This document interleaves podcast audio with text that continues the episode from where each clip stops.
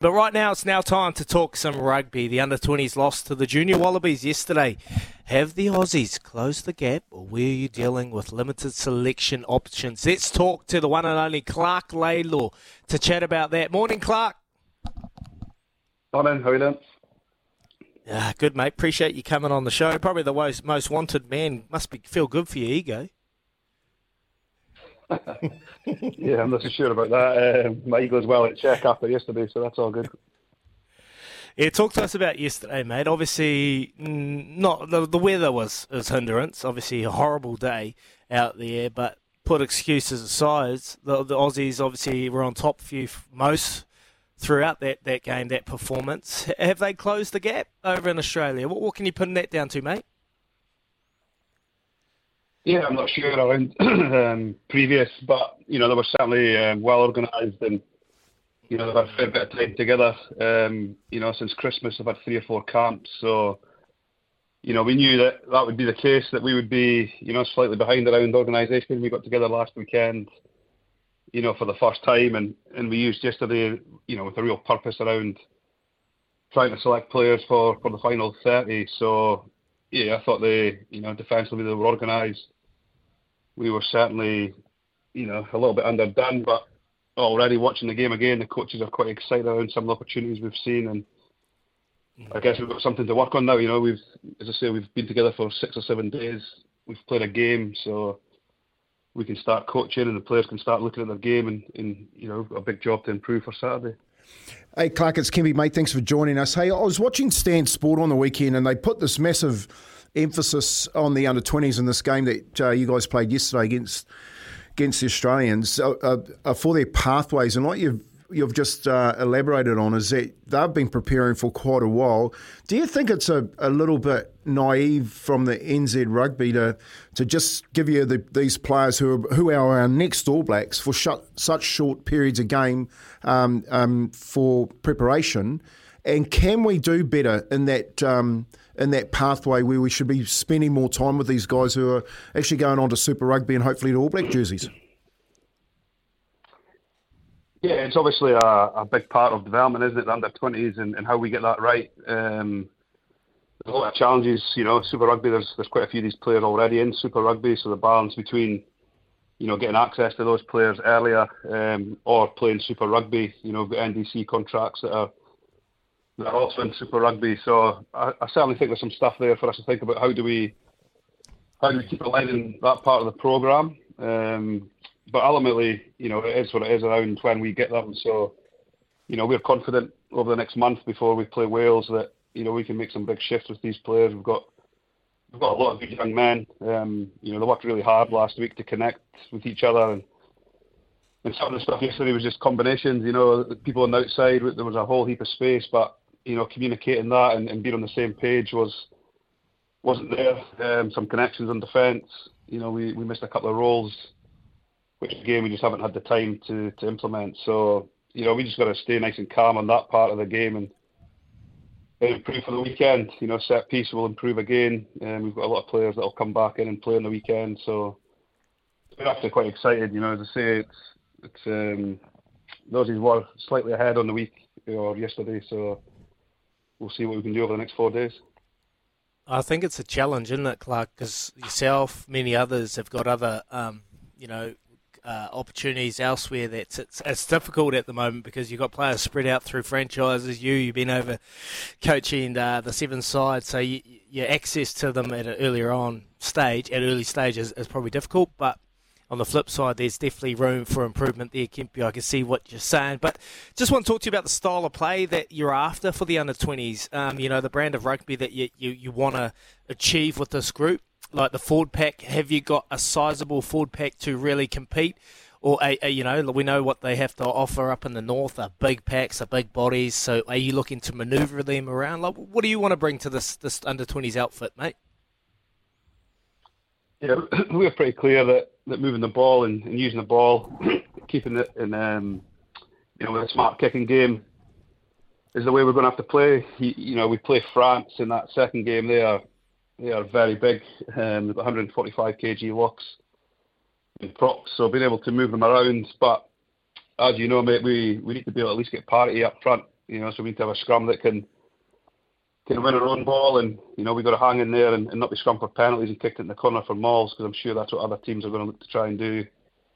Um, when you look at France and South Africa and so on, so so yeah, you know you've seen that yesterday. Um, you know guys like Taha Kemara, Harry Godfrey, these guys, they see space really well. You know some of the, the sort of kick space that we took yesterday was was encouraging.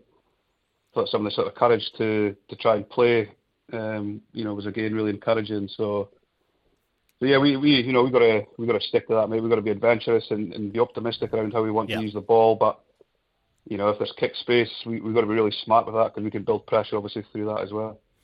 Clark, you've been uh, obviously through the sevens and in the in the under 15s. You're on a pathway through the 20. What about Clark Laidlaw? What's what's the um, pathway for Clark Laidlaw?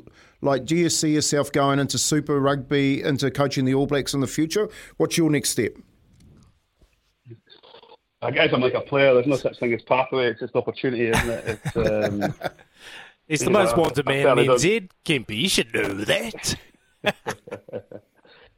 yeah, it's, um, you know, I'm loving my time with sevens, um, but I'm also loving transitioning back at the 15s and, and seeing how that goes. Um, obviously, sevens wise, we've had an amazing year this year, and you know, we're super proud of the group and um, you know some of the pleasing things. We've debuted, you know, 12 players and four staff and so that was you know a really you know a really special year with sevens. But you know for me it's as I say it's all about opportunity and timing, isn't it? You know so I've got enough on my plate with uh, four days prep for Australia on Saturday, so I'll stick my energy into that at this stage. The challenge, Clark, for, for transitioning back into the 15s games, you've done a fantastic job with uh, the sevens, mate. I, would like to congratulate you there on, on the last couple of years. I think it's been outstanding. You've unearthed some hell of some great talent for for 15 side a game to if they want to continue on in that. But mate, the transition back to 15s is that a challenge for yourself? Yeah, it is. Um, it's something I'm really enjoying and, and really up for. Um, in the line defensively doesn't seem to work in 15, so that's um, first part to get my head around. But no, I mean the, the game, you know, the, the, game um, is definitely moving and changing. You know, but we've got good assistant coaches even with this team that I guess you just got to help um, as the head coach facilitate some of that part.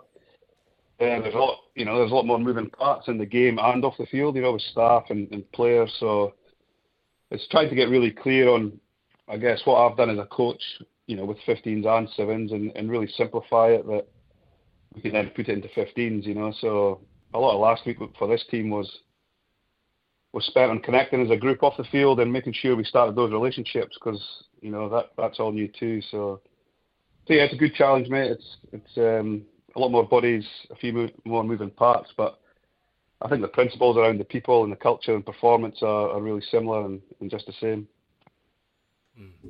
Clark, uh, the news came out of Japan uh, last week that your, your, cousin Greg has finally called time on the playing career and he wants to get into coaching. Uh, you you, you're looking at teaming up with him at, at any point, keeping it in the family, bringing him down down under. Told him not to do it. He's made enough money. Um, he doesn't need to coach.